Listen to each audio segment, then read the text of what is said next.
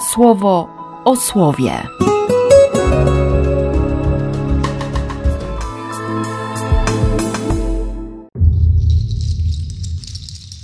Dziewiąty lipca, sobota.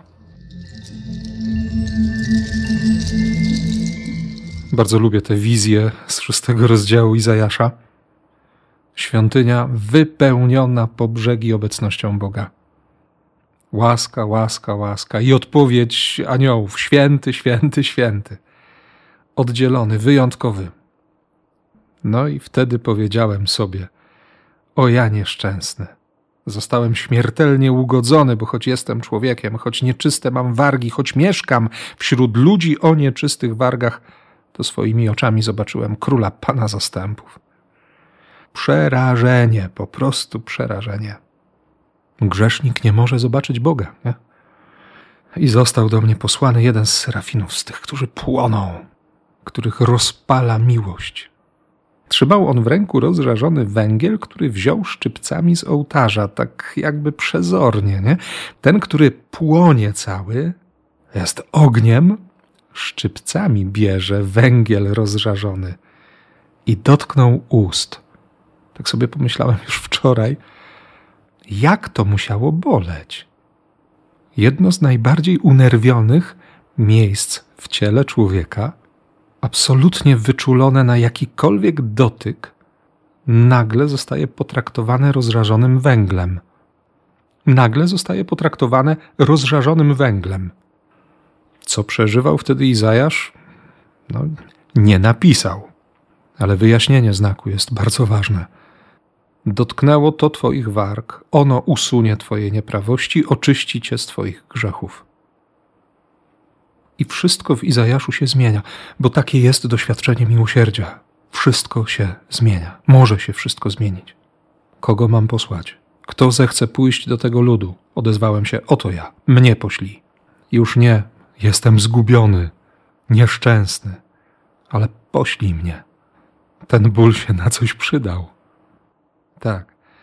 Cierpienie nie uszlachetnia, ale miłość, która chce być odkryta również w tych bolesnych momentach, tak, ona uszlachetnia, ona zbawia.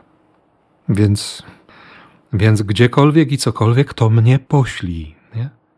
Tak sobie od wczoraj myślę o swoich spowiedziach, o tym, na ile doświadczenie miłosierdzia daje mi tę zdolność, a właściwie na ile ja odczytuję w doświadczeniu miłosierdzia ofiarowaną zdolność do tego, by iść tam, gdzie, gdzie On chce. Szczególnie teraz, w tym gorącym czasie zmian. Na ile sam chcę zmienić swoje życie, żeby, żeby jeszcze mocniej, jeszcze bardziej iść za Nim. Po prostu iść.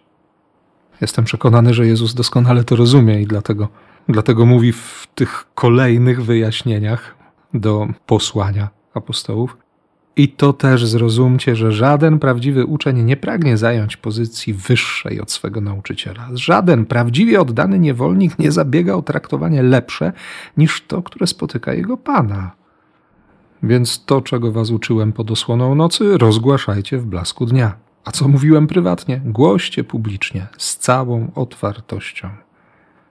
Z najwyższą bojaźnią odnoście się do tego, który który może skazać na wieczne potępienie, ale pamiętajcie, że On prawdziwie troszczy się o Was. Jeśli macie z tym problem, to spójrzcie na wróble. No cudne jest to tłumaczenie nowego przekładu dynamicznego. Ten, który jest Waszym Bogiem, zna Was doskonale. Nie obawiajcie się więc, że, że pozostawi Was samych.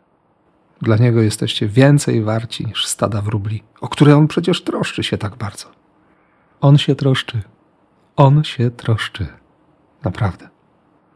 Niech to doświadczenie troski, przekonanie i wiara, że, że Jemu naprawdę zależy, że On nie zostawia, nie pomija, że On zrobi wszystko, aby zbawić, by kochać, byśmy uwierzyli, że On kocha. Niech to będzie dzisiaj Twoim umocnieniem. W imię Ojca i Syna i Ducha Świętego. Amen słowo o słowie.